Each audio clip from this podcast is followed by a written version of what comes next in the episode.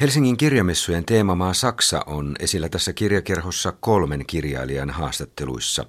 Siegfried Lenz on saksalaisen kirjallisuuden suuri nimi. Lukuisia palkintoja saaneen Lenzin kirjoja on käännetty yli 20 kielelle ja myyty yli 20 miljoonaa kappaletta.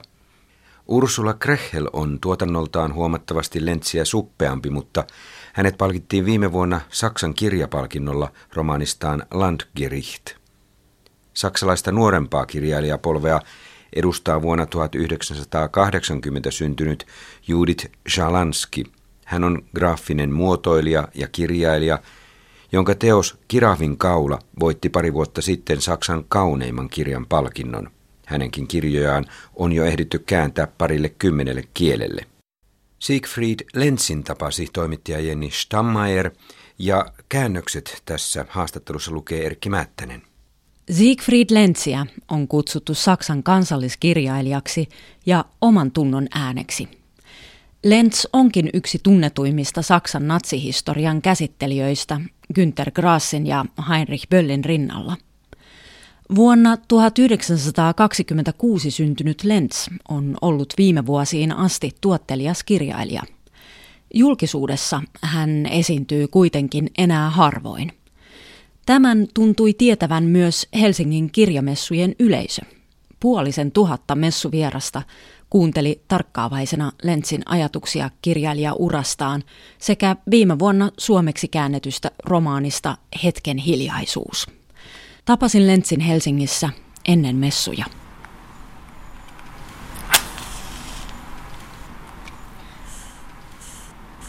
Siegfried Lenz ottaa toimittajan vastaan hotellihuoneessaan. 87-vuotias kirjailija-legenda istuu pyörätuolissaan ja katselee ajatuksiinsa syventyneenä ulos ikkunasta. Ikkunasta näkyy kaistalle Töölön lahtea, merta. Huone on täynnä piipun savua, vaikka ikkuna on auki.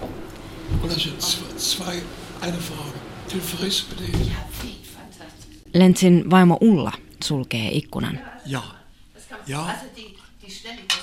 Pari vaihtaa haastattelun aikana katseita lähes yhtä monta kertaa kuin Lens sytyttää piippunsa. Tanskassa Ullan kanssa osan vuotta asuva Lenz on meren ja Skandinavian suuri ystävä. Myös Suomella on hänelle erityinen merkitys. Sie sind nicht das erste Mal in Finnland? Nein, ich bin schon ein paar Mal, nicht ein paar Mal, zweimal hier in Finnland gewesen. Auch vor zehn Jahren.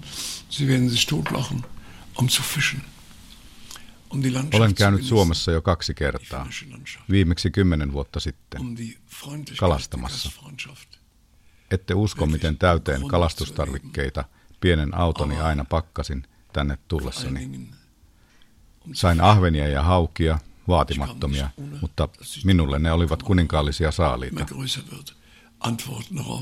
Sondern es waren bescheidene Hechte von vier Pfund, manche von dreieinhalb Pfund. Einer, glaube ich, von fünf Pfund, aber das war schon ein königlicher Anglertriumph für mich. Ensimmäistä saunomiskokemustaan Lenz muistelee tällä tavalla.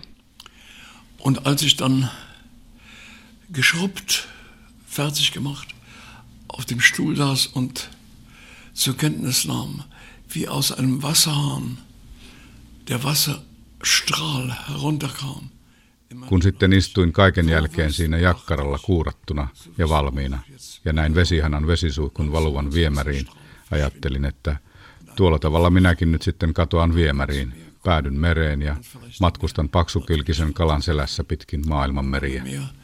Auf dem Rücken eines besonders dickläufigen, Fisches durch die Meere schwimmen. So habe ich gedacht. Saunarituaalista syntyikin novelli, mutta lisäksi Suomi, tarkemmin rajan takainen Karjala, oli tapahtuma paikkana Lentsin ensimmäisessä romaanissa Es waren Habichte in der Luft vuodelta 1951, jota ei ole suomennettu. Ja monet muistavat suomalaisen kalastaja Toivon kymmenen vuoden takaisesta romaanista Kiusattu. Siinä päähenkilö Arne muistelee Toivon kanssa tehtyjä kalastusretkiä ja haikailee Pohjanlahdella sijaitsevalle yksinäiselle saarelle. Ja. Dauerhaft, Dauerhaftigkeit des Lebens. Und ein gewisser Trotz auch den Herausforderungen des Lebens gegenüber. Wir wollen mal sehen, ob das nicht möglich ist. Wir wollen mal sehen, wie wir unser Leben leben hier, gleich viel welche Herausforderungen es an uns stellt. Suomalaisuus symboloi minulle elämän jatkuvuutta ja tiettyä kapinallista asennetta elämän haasteita kohtaan. Kyllä me saamme elämämme täällä sujumaan vallitsevista olosuhteista huolimatta. Tätä asennetta olen aina ihailut ja kunnioittanut, ja nimenomaan tätä on suomalaisissa. Trotz und Ausdauer. Hat mich immer sehr zu Respekt, zu Bewunderung bewegt. Und das fand ich auch in finnische Lebensart. Lenz varttui järven rannalla, pienessä kylässä nykyisen Puolan alueella sijaitsevassa Masuriassa. Hän kalasti ja liikkui järvellä jo pienestä pitäen. Ja kun sota syttyi, haaveili teini-ikäinen Siegfried sankarillisesta amiraalin urasta. Sodan loppuvaiheessa vasta 18-vuotias Lenz selvisi upotetusta laivasta kuin ihmeen kaupalla hengissä – Lenz karkasi sotaan katkerasti pettyneenä Tanskaan ja joutui englantilaisten sotavangiksi. Ja, Job. Menschen triumphierend, winkend ihr Schiff besteigen sehen. Ich habe geholfen, Menschen, die mit ihrem Schiff untergegangen waren, aus dem Wasser zu fischen und ihnen sozusagen trockene Füße olen nähnyt ihmisten nousevan voitokkaina laivoihinsa. Olen nostanut hukkuvia merestä ja nämä kokemukset ovat luonnollisesti vaikuttaneet minuun ja muovaavat myös luomieni romanihahmojen kohtaloita. Um Meri on merkinnyt minulle aina paljon. Minulta se ei ole ottanut mitään, vaan ainoastaan antanut kokemuksia ja kenties myös ymmärrystä – vaikka tätä en itse pystykään arvioimaan. Es nötigt zur Bescheidenheit. Das mehr. Kann man das so sagen? Ja. Lentsin vaatimattomuus on aitoa. Hän ei vahingossakaan korosta itseään. Samankaltaista nöyryyttä on tulkittavissa myös hänen tavassaan käsitellä natsisaksan menneisyyttä. Wir müssen das bekennen. Und das haben nicht nur ich, sondern viele meiner Generation und auch viele meiner Kollegen genauso gesehen. En vain minä, vaan myös moni kollegani on tullut siihen tulokseen, että on todettava avoimesti ja rehellisesti, miten suuri on ollut oma osuus tapahtuneesta. Vain näin voi tulla vapaaksi.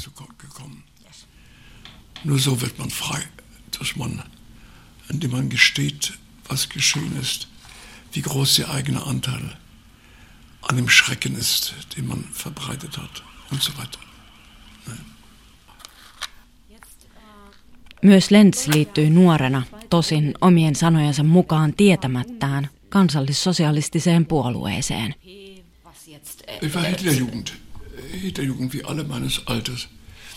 Es war, alle meine Klassenkameraden waren in der Hitlerjugend. Ich konnte mich nicht ausnehmen. Ich habe Liityin Hitler-nuoriin, kuten kaikki ikäiseni. Ei siinä ollut valinnan varaa. Osallistuin Hitler-nuorison järjestämiin urheilukerhoihin, siinä missä muutkin. Mutta en tietenkään silloin, 13- tai 14-vuotiaana, ymmärtänyt, mistä oli kyse. Mutta tähän syyllisyyskysymykseen ei ole helppo antaa yksiselitteistä vastausta. Als Forderung, äh, nicht leicht zu beantworten ist. Myös Lentsin romaanien päähenkilöt ovat oman tunnon kysymysten äärellä.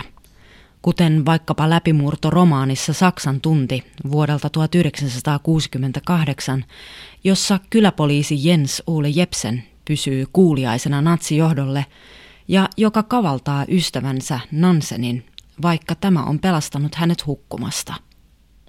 Saksan tunnin myötä Lenz osoitti, yhtenä ensimmäisistä, miten ylikorostettu velvollisuuden tunto johtaa epäinhimillisyyteen ja lopulta keskitysleirien kauhuun. Ich habe versucht, aus der Biografie Konflikte gegenwärtig zu machen, die mich damals erfüllten und mich heute immer noch in dem Sinne erfüllen, dass sie mir zu denken geben, diese Konflikte. Olen yrittänyt tuoda tähän päivään niitä konflikteja, jotka minua joskus ovat vaivanneet ja jotka antavat minulle ajattelemisen aihetta yhä tänään. Unterschlagung oder ein unlauterer Verzicht, wenn ich nicht darauf zurückkäme, in dem, was ich schreibe und glaube, was mich äh, in gewisser Weise stimuliert hat. Romaanin Majakkalaiva kapteeni Johan Freitag pohtii puolestaan omia valintojaan yksinkertaistetusti näin. Olisinko voinut toimia toisin? Olisiko minun pitänyt toimia toisin? Mitä enemmän asiaa pohdin, sitä enemmän olen sitä mieltä, että minulla ei ollut muuta mahdollisuutta toimia. Und natürlich können Sie voraussetzen, dass ich mein Leben befragt und gedeutet habe und noch einmal befragt und noch einmal interpretiert habe. So weit, dass ich mich manchmal im gesegneten Alter von 45 fragte, ist das alles gewesen? Was war's, war's das? War's das? Totta kai. Voitte kuvitella, että minulla on ollut sellaisia kokemuksia ja hetkiä elämässäni, joina olen kyseenalaistanut elämäni. Jopa niin pitkälle, että ollessani siunatussa 45 vuoden iässä kysyin itseltäni, tässäkö tämä elämäni nyt sitten oli? Oliko tässä kaikki? Ja jos jotain tästä jääkin, minne se jää? Ja, so, so ist Lenz tunnetaan siitä, että hän ei romaaneissaan psykologisoi, vaan kuvaa tarkasti ja selkeästi päähenkilöiden valintoja. Teot ratkaisevat. Ja kuten Heinrich Böll tai Günther Grass, myöskään Lenz ei ole toteuttanut inhimillisyyden perusteita ainoastaan teksteissään, vaan myös teoissaan. Lenz oli mukana polvistumassa 70-luvulla yhdessä liittokansleri Willy Brandtin kanssa Varsovan getossa pyytäen julkisesti anteeksi juutalaisvainoja. Hän oli etunenässä rakentamassa Saksan ja Israelin välisiä kulttuurisuhteita. Näiden julkisten roolien lisäksi Lenz ikään kuin pelasti Suomessakin tunnetun kriitikon ja kirjailijan, nyt jo edesmenneen Puolan juutalaisen Marcel Reich Ranitskin, tämän tullessa Saksaan. Und eines Tages bekam ich einen Brief von ihm. Lieber Siegfried, ich komme nach Deutschland, ich bleibe in Deutschland. Varsovassa sodan jälkeen asunut Reich Ranitski päätti tulla Saksaan ja Lenz majoitti hänet Hampurissa omaan kotiinsa ja järjesti hänelle töitä lehdissä, joissa hän tuli tekemään sittemmin legendaarisen työuransa. Alkoi elämän mittainen ystävyys. Sie können sich vorstellen, welch ein Aufruhr der Gefühle, wirklich ein Aufruhr der Gefühle es für mich gab in dem Augenblick, weil ich mich unwillkürlich fragen muss, was, was bringt einen Menschen dazu, seine Wohnung zu verlassen, seine Heimat zu verlassen, die Freunde zu verlassen, um an ein Land zu geben, das er nicht gerade liebt, sondern nur mit Vorbehalt. Eniten minua ihmetytti se, että mikä saa ihmisen jättämään asuntonsa, työnsä ja lähtemään maahan, joka on kohdellut häntä niin kuin on kohdellut. Das war Marcel, mein Freund Marcel.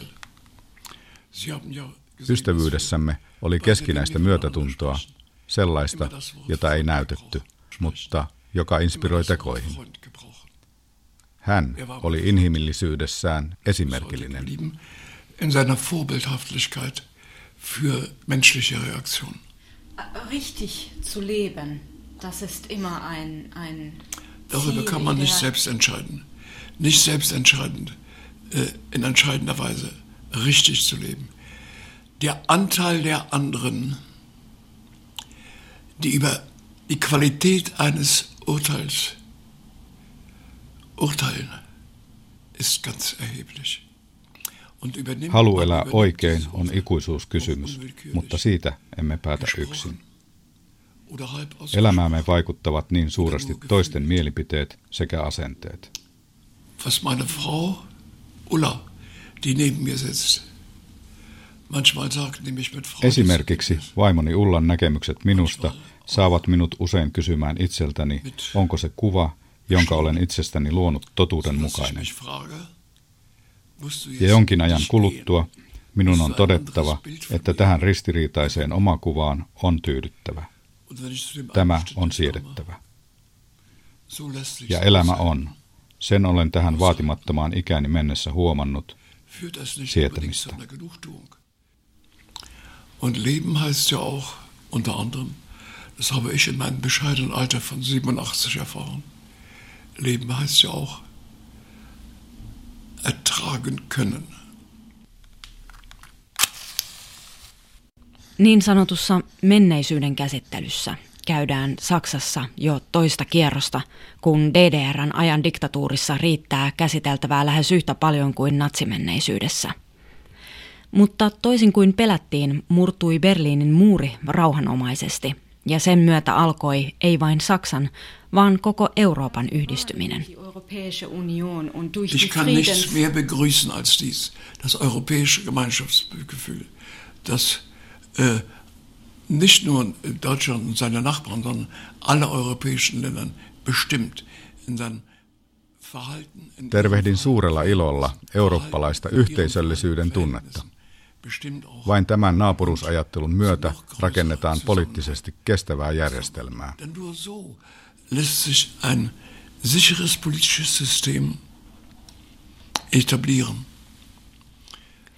Vuonna 2013 24 vuotta muurin murtumisen jälkeen on Saksa jälleen katkeran protestin kohteena.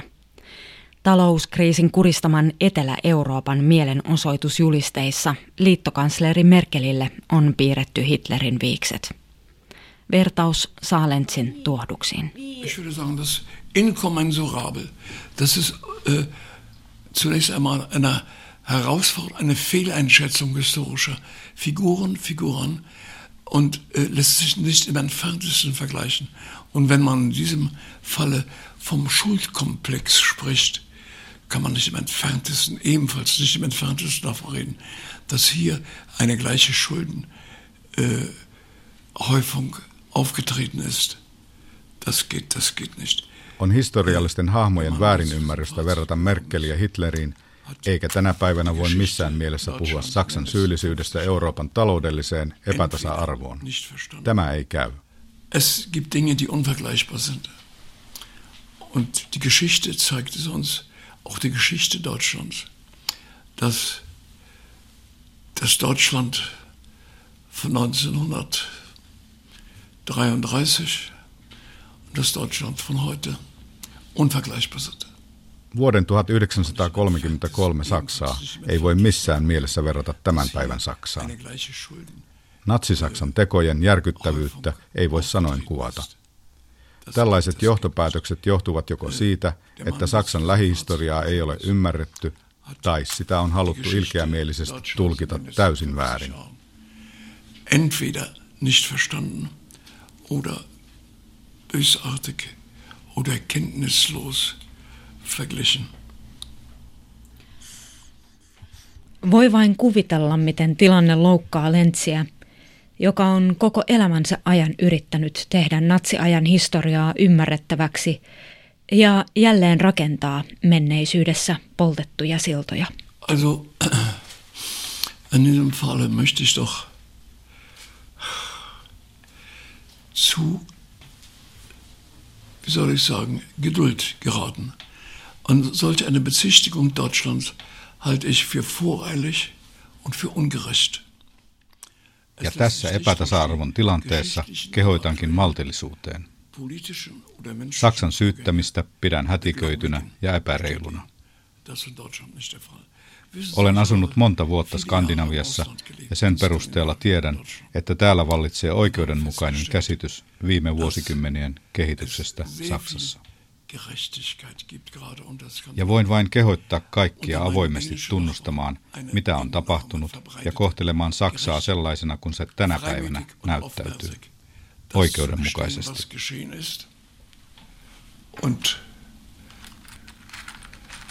und ein Urteil erwarten, das den Ereignissen gerecht wird und vor allen Dingen dem neuen Deutschland, dem Deutschland, wie es sich heute darstellt gerecht wird. Saksan oman tunnon ääni vaihtaisi selvästi mieluiten puheenaihetta. Hän on joutunut vastaamaan tämän tapaisiin kysymyksiin pian 60 vuoden ajan.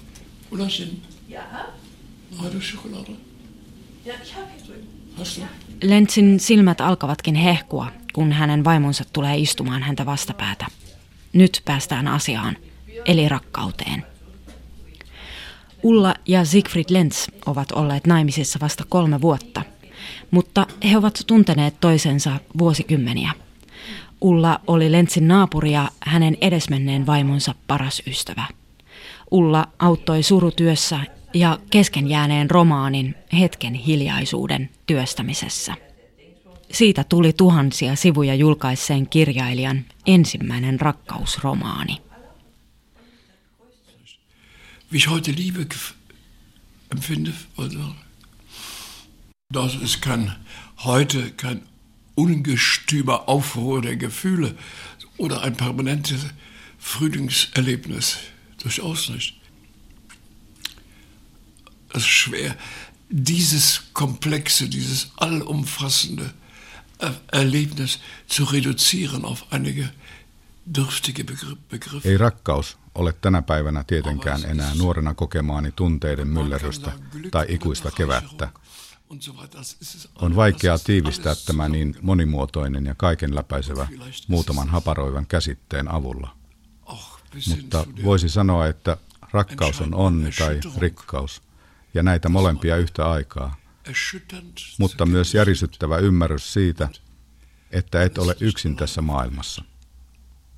Täällä on joku, joka jakaa huolesi, murheesi, epätoivosi, tunnemyrskysi ja myös onnen. Rakkaus on jonkinlainen oikeutus olla olemassa.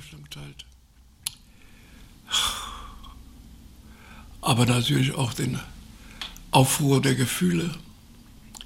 Und wenn es hochkommt, Glück und eine Rechtfertigung auf der Welt zu sein. Some kind of justification to be on the world. Hetken hiljaisuus syntyi yli 80-vuotiaan kirjailija Maestron ymmärryksestä, että rakkaus ja elämän valinnat eivät ole erotettavissa toisistaan. Das ist ganz selbstverständlich, dass zu dem Eingeständnis eines täglichen Glücksgefühls das Eingeständnis gehört, du hast mich aber enttäuscht, du hast mich geärgert, du hast mich dazu gebracht, fast aus dem Fenster zu springen. Gott sei Dank habe ich es unterlassen. Und das hast du wieder Olen tässä iässä ymmärtänyt, että jokapäiväiseen onnentunteeseen kuuluu se, että toteaa, sinä ärsytät minua, olen pettynyt sinuun. Sinä sait minut melkein hyppäämään ulos ikkunasta, mutta onneksi luovuin ajatuksesta. Ja juuri sinä sait minut luopumaan aikeestani antamalla suudelman poskelle, taputtamalla olkapäälle, puristamalla kädestä tai tuomalla sammuneelle piipulleni uuden pakkauksen tupakkaa. Durch einen Kuss auf die Wange, durch ein Schulterklopfen, durch einen Händedruck oder indem du für deine erloschene Pfeife ein neues Päckchen Tabak zur Seite legtest. Ursula Krechel oli yksi Helsingin kirjamessuille kutsutuista saksalaiskirjailijoista. Krechel on tullut kotimaassaan tunnetuksi ensisijaisesti lyyrikkona. Hänen ensimmäinen runoteoksensa Nach Mainz eli Mainziin julkaistiin vuonna 1977. Muutamaa vuotta aiemmin Ursula Krechel oli jättänyt teatteridramaturgin työnsä ja päättänyt omistautua kokonaan kirjoittamiselle. Berliinissä asuva Ursula Krechel on kirjoittanut lyriikan lisäksi säännöllisesti myös proosaa, esseitä, näytelmiä ja kuunnelmia. Romaanikirjailija hänestä tuli vasta vuonna 2008.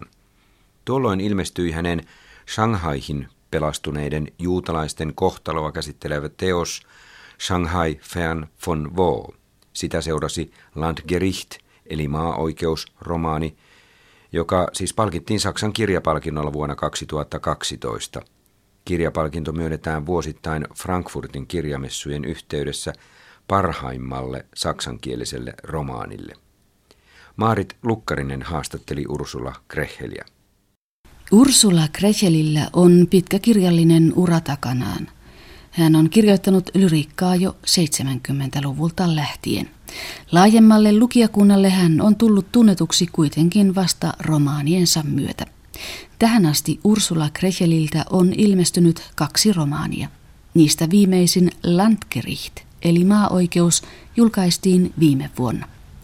Kirja palkittiin Saksan kirjapalkinnolla, joka myönnetään vuosittain parhaimmalle saksankieliselle romaanille. sodass er diesen Widerspruch überaus schmerzlich empfand. Seine transitorische Existenz war ihm Gewissheit geworden. Alles war erhaben und auf gediegene Weise erhebend in dieser Halle. Er sah sich um, er sah seine Frau, die er seine Ankunftszeit mitgeteilt hat, nicht. Ursula Krechel on tematisoinut molemmissa romaaneissaan Hitlerin Saksaa ja maanpakolaisuutta. Ensimmäisessä Shanghai Fern von Wo-romaanissaan hän käsitteli Saksasta Shanghaihin rantautuneiden emigranttien elämää. Tuoreimmassa Landgericht-kirjassaan hän tarkasteli sodan jälkeiseen Saksaan takaisin palanneen Richard Kornitzerin kohtaloa. Das Thema ist ein Menschheitsthema, eigentlich seit der Vertreibung von Adam und Eva aus dem Paradies. Viele antike Schriftsteller haben im Exil gelebt und für Deutsche mit ihrer Geschichte, mit ihrer traumatischen Geschichte im 20. Jahrhundert, mit der Vertreibung so vieler Deutscher aus Maastapako on ihmiskuntaa koskeva teema. Se on ollut sitä oikeastaan jo siitä lähtien, kun Aatami ja Eeva karkotettiin paratiisista. Monet antiikin kirjailijat elivät maanpaossa ja se on myös osa saksalaisten traumaattista historiaa 1900-luvulla, sillä monet joutuivat pakenemaan kotimaastaan. Tämä aihe on koskettanut minua jo pitkään. Er stieß eine der hohen Türen auf und war geblendet. Hier lag der See, der große blaue Spiegel. Nur ein paar Schritte waren es zum Quai, sanftes Wasser schwappte heran, kein Kräuseln der Oberfläche. Natürlich hatte sich seine Ankunft verzögert, um gut zwei Stunden, aber dieses Verzögern kam ihm wie eine Überdehnung vor, die Freude anzukommen. Ursula Krechel kiinnostui Hitlerin Saksasta paineiden kohtalosta jo 80-luvulla. Hän halusi tietää emigranttien kokemuksista diktatuurin aikana ja siitä, kuinka takaisin palanneet otettiin vastaan Saksassa sodan päätyttyä. Krechel luki, keräsi arkistomateriaalia ja keskusteli emigranttien sekä heidän jälkeläistensä kanssa. Keräämäänsä materiaalia hän käytti radiokuunnelmissaan – Idea romaanista syntyi vasta huomattavasti myöhemmin, sillä Krechel joutui miettimään pitkään romaanin kerrontatapaa. Das hat schon sehr früh angefangen, das hat in den 80er Jahren schon angefangen. Aber ich habe vorher Hörspiele über das Thema der Shanghai-Immigranten geschrieben ähm, und habe zuerst gedacht, ich lege eine Sammlung, ein kleines schriftliches Museum an. Mhm. Und äh, bis ich dann die Form des Romans gefunden habe und es mhm. natürlich auch finanzieren konnte, dieses, die lange Arbeit daran. Saksasta Hitlerin diktatuuria paenneista suurin osa jäi ulkomaille. Takaisin Saksaan palasi vain noin 5 prosenttia maanpakoon lähteneistä. Landgericht-romaanin päähenkilö juristi Richard Kornitsa kuului tähän takaisin palanneiden vähemmistöön. Spielt ja in einer Zeit, Anfang der 50er Jahre vorwiegend, an die ich mich selber noch gut erinnere. Und ich hatte die Vorstellung aus einem fremden Blick, aus einer distanzierten Weise, jemanden, der nicht verwickelt war, ähm, ein Blick auf dieses Halusin käsitellä sodan jälkeistä Saksaa vieraasta näkökulmasta. Siksi halusin päähenkilöksi jonkun, joka ei kuulunut natsi-Saksaan. Nykyään Länsi-Saksan sodan jälkeinen historia tulkitaan menestystarinaksi. Mutta menestyksen taakse kätkeytyy myös lukuisia uhreja. Tämä seikka kiinnosti minua.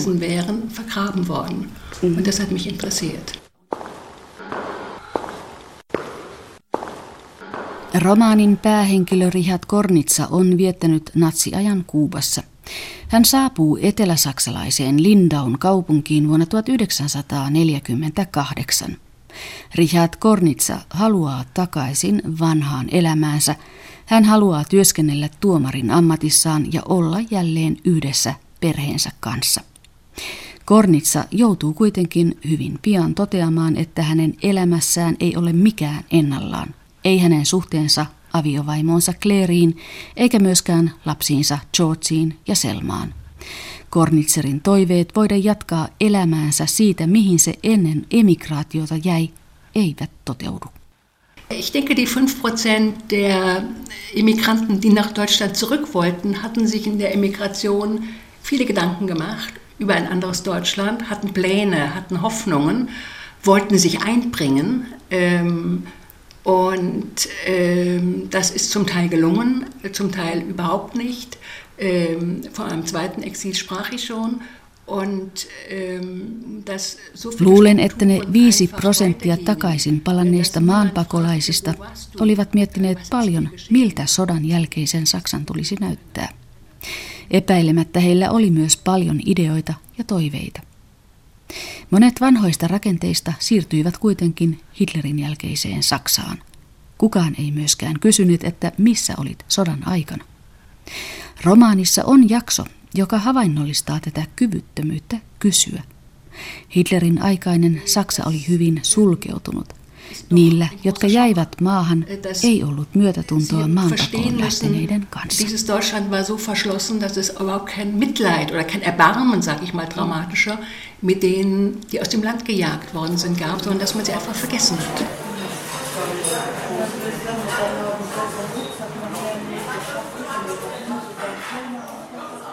Ursula Krechel rakentaa romaaninsa fiktiivisistä ja dokumentaarisista paloista.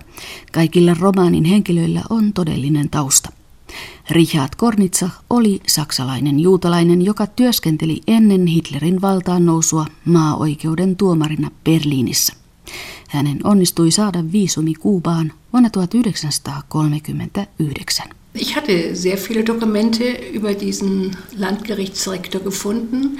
Ich hatte sowohl seine Personalakte, mhm. äh, das ist etwas sehr Spannendes, da liest man über Krankheiten, Zeugnisse, äh, sehr intime Dinge, auch soweit es dienstliche Überschreitungen äh, gibt. Ähm, Löysin hyvin paljon asiakirjoja kuvaamastani tuomarista. Minulla oli käytössäni hänen henkilötietonsa, erinäisiä todistuksia ja henkilökohtaisia asioita.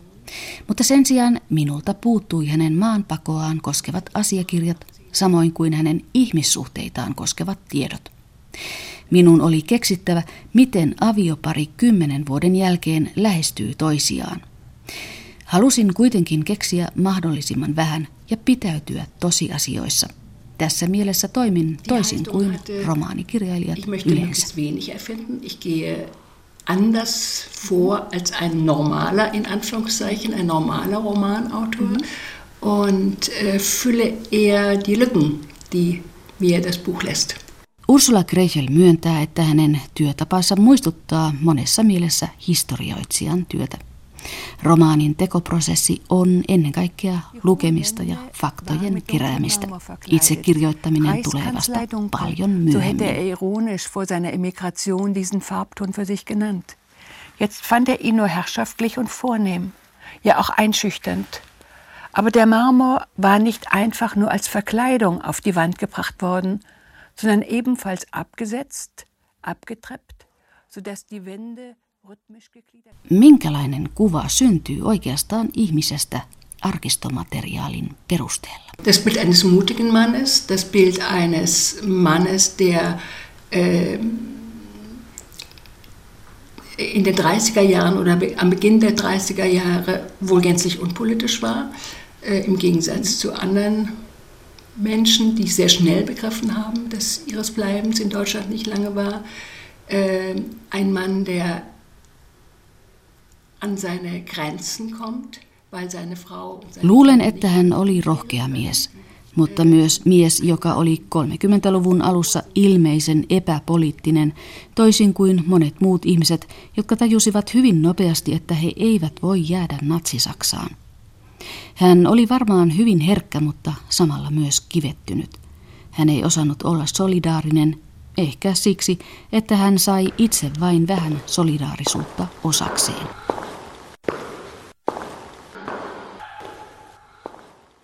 Ich brauchte dann eine ganze Zeit, um aus diesen Dokumenten eine Figur mit, ja, hört sich jetzt dramatisch an, mit Fleisch und Blut, mit einer Stimme, bis ich mir selber vorstellen konnte. Ähm, auch mit Claire war es so, für die ich auch wenig Vorlagen hatte. Minun on nähtävä henkilö ennen kuin alan kirjoittaa. Tarkastelen sitä vähän kuin teatterifiguuria, miten henkilö voisi puhua ja toimia. Romaanissa on myös vähän dialogeja, Sanattomuus vallitsee niin avioparin kuin myös vanhempien ja heidän lastensa välillä. Lapset ovat viettäneet natsidiktatuurin ajan Englannissa. He eivät enää puhu juurikaan äidinkieltään. auch zwischen den Eltern und den Kindern. Die Kinder sind in England aufgewachsen, können ihre Muttersprache kaum mehr. Äh, das war mir sehr wichtig.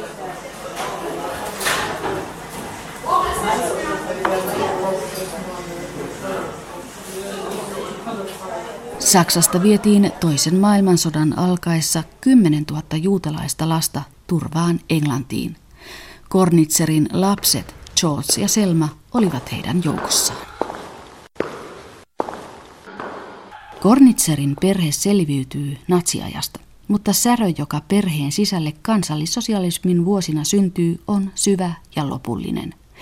Perheen lapset ovat vieraantuneet vanhemmistaan ja haluavat jäädä Englantiin.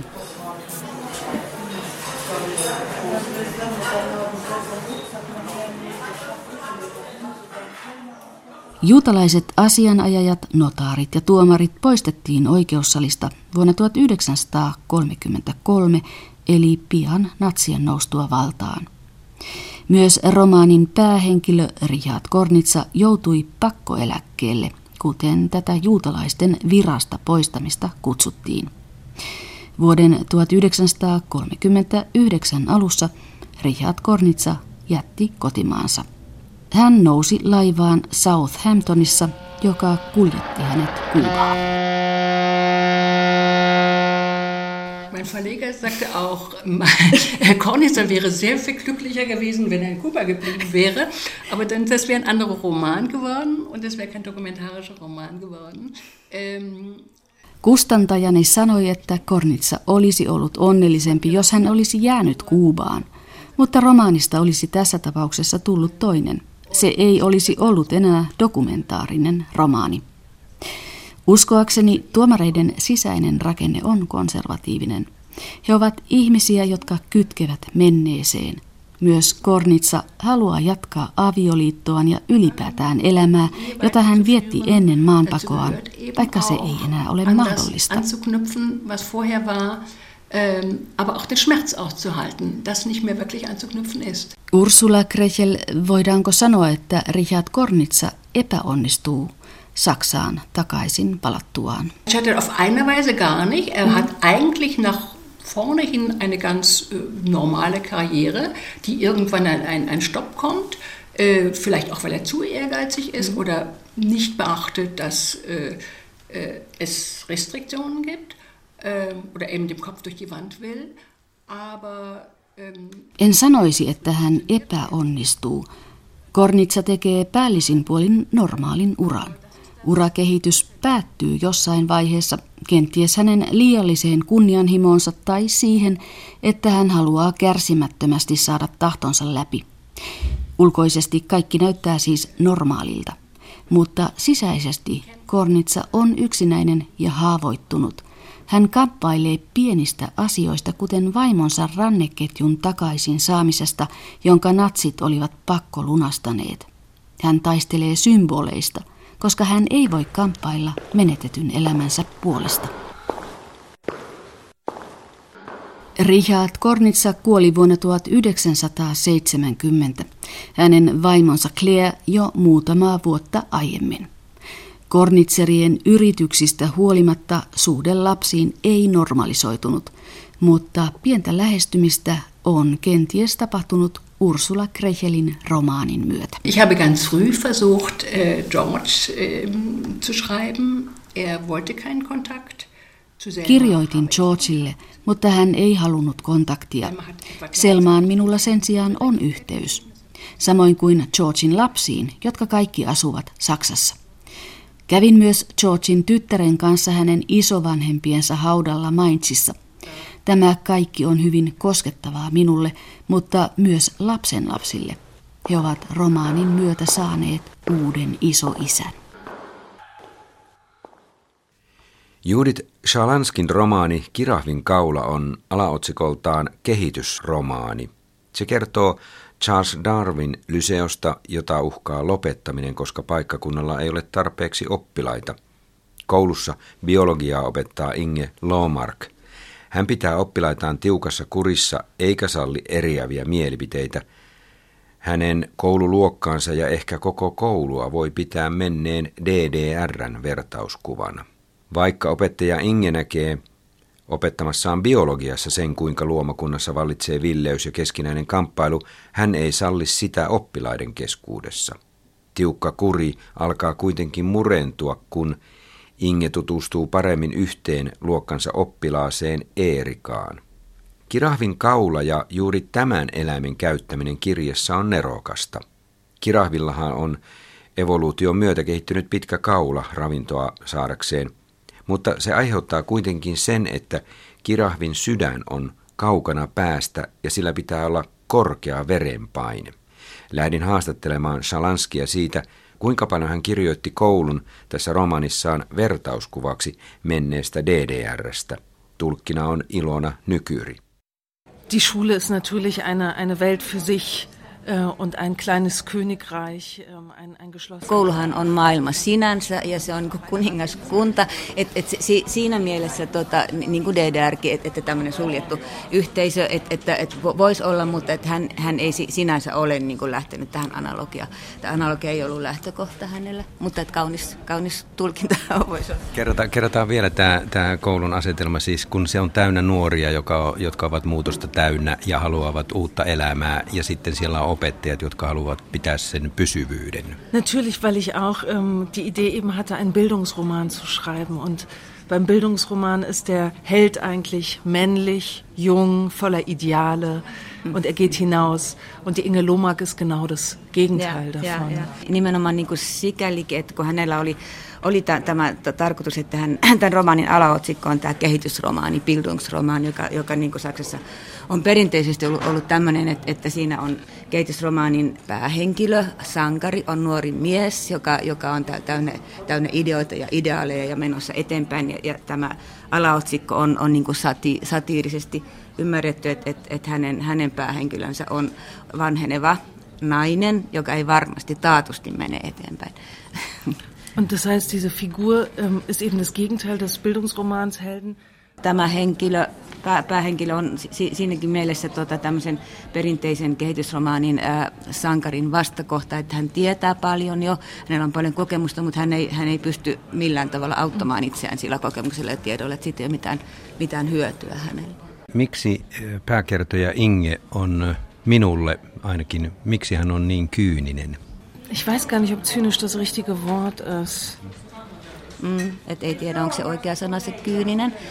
Mm. Es ist klar, dass, sie, ähm, dass für sie die Biologie, die Naturwissenschaft eine Art Religion ist. Das ist für sie die, die wahre Weltsicht. Sie glaubt. Et en, ensiksi, että et hän, hän lähtee tästä luonnonlait ovat objektiivisesti olemassa ja hän us, uskoo niihin ja, ja muuta, mutta... Ja, mir hat, mir hat so gefallen, dass sie... Ähm, dass sie die ganze Zeit von Anpassung redet.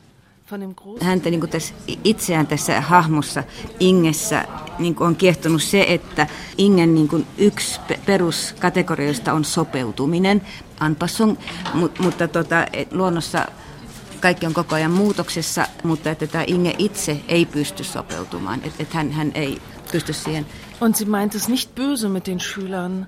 Sie ist nicht bösartig. Sie, sie glaubt halt tatsächlich, dass es gut ist, die Loser als Loser zu bezeichnen. Hän ei, ei niin tarkoita pahaa oppilaille ja e, esimerkiksi sillä, että, että puhuu, niin kuin, että, että nämä on häviäjiä tai luusereita, niin kuin nyky-Suomessa sanotaan. Mm. Että hän että ei, ei, ei millään pahalla. Minä pidin tavattoman paljon Inge hahmosta, koska kuten jo sanoin, hän, hän on ristiriitainen. Hänessä on tämä säilyttämisen vimma ja sitten on, on se opetuksen kautta se luonnon kilpailu ja kaikki se luonnon se, että luontoa ei voi kahlita. Hän pyrkii hallitsemaan näitä oppilaita, mutta samalla opettaa biologiaa, jonka kautta hän itse tietää, että luonnossa menestyy vain kilpailemalla. Ja, ist das große Nimenomaan, että, että hänestä se, se on mielenkiintoista tuossa, to, että biologian opettaja, että sillä on vastassa luonto, joka on periaatteessa täydellistä kaaosta, mutta tota, että, että biologia, biologit ja, ja muut, jotka rakentelee niin kuin luonnontieteellisiä järjestelmiä, niin pyrkivät niin kuin selittämään, kahlitsemaan sitä luontoa. Weil wir die Unordnung einfach nicht ertragen können. Wir müssen es sozusagen verwaltbar machen, indem wir es klassifizieren. Mm. Et koska me emme voi sietää sitä epäjärjestystä, että me, meidän täytyy yrittää, yrittää tehdä jo, luonto jollakin tavalla edes mentaalisti niin kuin hallittavaksi luomalla näitä, näitä järjestelmiä. Und nicht nur die Unordnung in der Welt, sondern eben auch die Unordnung in uns selbst, in ja. unseren Gefühlen. Joo. Ja tärkeää nimenomaan se, että, että niin kuin pelottavaa ei ole pelkästään niin kuin epäjärjestys luonnossa, vaan nimenomaan meissä itsessämme, meidän tuntemuksissamme, että sitä Inge yrittää saada hanskaa ja haltuun.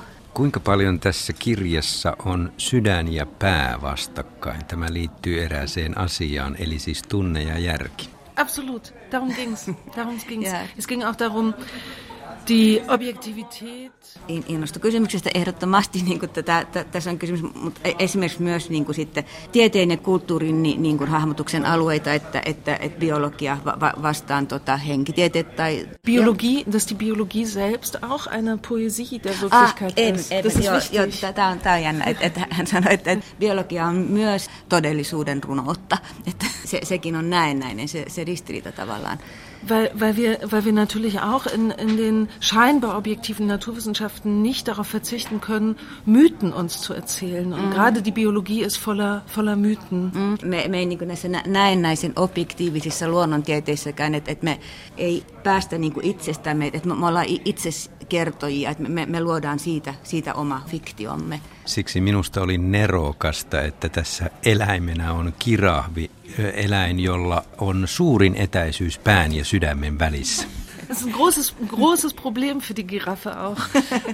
Das wissen wir ja auch. Wenn sie einmal am Boden liegt, dann gibt es, dann, dann kommt sie nicht wieder hoch. Also es, und es muss so viel, es braucht so viel Blut, so viel Aufwand, um dieses Blut zum Kopf zu pumpen. Mm, että se on kirjahville it, itselleenkin ongelma niin kuin, nyt, nyt sitten varmaan niin fysiologian tasolla, että et jos tota, kirahvi lyhistyy maahan, niin se ei meinaa päästä siitä millään ylös. Ja sitten sit just tämä niin veren pumppaaminen aivoihin Ja. Das gefällt mir sehr, das gefällt mir sehr.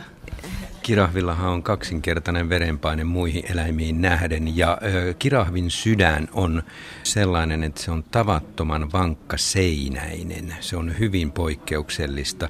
Tekisi mieleni kuvata kirahvia kova sydämiseksi. Ja, von, passt. Von Herz, ja, passt, ja. Absolut.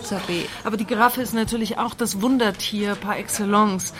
Eigentlich. Ähm, Ihme-Eläin. Niin kuin. Und ich finde es so, so interessant, dass das eben das Paradebeispiel Kirahvi on my- myös niin kuin tässä, tässä biologian historiassa niin kuin Lamarck parati esimerkki siitä, että ku- kuulemma ei ole löytynyt tuota kirahvin luurankoa, jossa olisi lyhyt kaula. Ja hänen mielestään niin kuin kirahvilla on sen takia niin pitkä kaula, että se näkee Noan arkista kauas. Mikä rooli Eerikalla itse asiassa tarinassa on? Ja, sie ist sozusagen ähm, das Loch in, in der dickwandigen Herzwand. Oh, oh se, on, se on reikä niin kuin paksu sydämisen Ingen, Ingen paksun sydämen seinässä. Sie ist natürlich eine Projektionsfläche, aber und sie ist der Auslöser für etwas für große Unordnung projektiopinta, että se, se niin kuin on suuren kaauksen tai, tai epäjärjestyksen synnyttäjä. Minulle Eerika on kuin muurin läpi ensin vähäisenä säteenä tunkeutunut valo. Absolut. Eli Eerika tuo häiriön ensimmäisen kerran tavallaan Ingen järjestäytyneeseen elämään, mutta nyt tulee tuskallinen asia. Nimittäin kirjan loppupuolella tulee mukaan tarinaan vahvemmin Claudia. Ja minulle Eerika on myös Ingelle sitä, että Inge sublimoi nämä aiemmat tuskaiset kokemuksensa oman tyttärensä kohtalosta nyt sitten Eerikaan. Mir ist es ganz wichtig, dass es eben offen ist, dass es beides ist. Wir wissen nicht warum. Hänellä on hirveän tärkeää, että se on tavallaan auki ja avoin tämä asia, että hänen mielestään niin kuin, että koskaan ei voi sanoa, että minkä vuoksi rakastumme johonkin ihmiseen, mutta se sanoi, että tälle tulkinnalle, mitä, mitä sulla oli, niin kuin, että siihen on esimerkiksi sitä kautta hyvät edellytykset, että Inge menetti tyttärensä niin kuin mentaalisti samassa iässä, mitä Erika on, on tässä, kun hän siihen rakastuu. Et, että rakastumiselle on monta syytä. Mutta... Das heißt, wir können Gefühle immer also es gibt immer Geschichten über Gefühle auch. Wir können Gefühle auch erklären, aber das heißt nicht, dass sie erklärbar sind. Mm, mm. Et, et, tunteille aina voi, voi löytää selityksiä ja kertomuksia, mutta se ei tarkoita, että tunteet olisivat selitettävissä. Kuinka paljon hän pohtii geeniperimän merkitystä sille, minkälainen ihmisestä loppujen lopuksi tulee oppilaista erilaisia? Das ist ja, für mich war das auch Forschung. Und ich glaube, das ist, es ist die große Auseinandersetzung. Hän sanoi, että se on hänelle itselleen vaikea ja varmaan, varmaan kaikenlaisille tutkimuksillekin, että miten, miten pitkälle me ollaan vapaita kehittymään ja miten pitkälle ollaan niin kuin perimämme vankeja. Das heißt, ähm, Inge, für Inge Lomak ist es wichtig, dass es Gesetze gibt. Ich versuche auszuhalten, dass es verschiedene Möglichkeiten gibt, das zu interpretieren. Also auch mm. diese... Ingelle, opettajalle on tärkeää, että on, on, on näitä myös perimälakeja ja, ja että ne toimii, mutta tota, että hän itse haluaa pitää kiinni siitä, että on erilaisia mahdollisuuksia tulkita. Kuinka paljon Inge tässä kirjan loppupuolella alkaa murentua. Ingellähän ei ensin tavallaan ole suosikkeja siinä luokassa ollenkaan. Diese Frau hat ein ganz bestimmtes Programm. So funktioniert sie und sie glaubt, dass die Wirklichkeit auch so Ingellä, sillä on hyvin mielessään tarkka ohjelma niin kuin itsestään ja omasta elämästään. Ja hän lähtee niin kuin siitä, että, että kaiken pitää jatkua, jatkua niin, mutta sitten sit se, se joutuu huomaamaan jossakin vaiheessa, että, että ei hän pystykään hallitsemaan itseänsä asioita, tulee nämä, nämä tunteet esille, tämä ohjelmoituneisuus rikkoutuu hänelle jossakin vaiheessa. Ingelle ei, ei tapahdu itselle, että se, se, se ei kehity, se, se, ei, se ei loikkaa mihinkään, vaikka maailma murtuu sen ympäriltä. Että et se jää niin kuin, pysyy itselleen uskollisena. Niin Inge, Inge tulee päätymään eläkkeelle ennen kuin mitään dramaattista tapahtuu ilmeisesti. Das stimmt, das stimmt. Ich hatte, mir, ich hatte mir ja auch was anderes gewünscht für sie beim Schreiben. Ich dachte, sie muss eigentlich eine Therapie. Hän toivoi sille, sille kaikenlaista niin kirjoittaessa, että, että sille Ingelle olisi tapahtunut, että, no, että se lähtee Erikan kanssa vaikka, vaikka Berliinin vähintään luontomuseoon tai että, että hän ottaa eron tai, tai muuta tällaista, mutta että se ei sopinut niin siihen, siihen henkilöön, että, että se on kerta kaikkiaan jäykistynyt siihen, siihen omaan maailmansa ja siihen jää.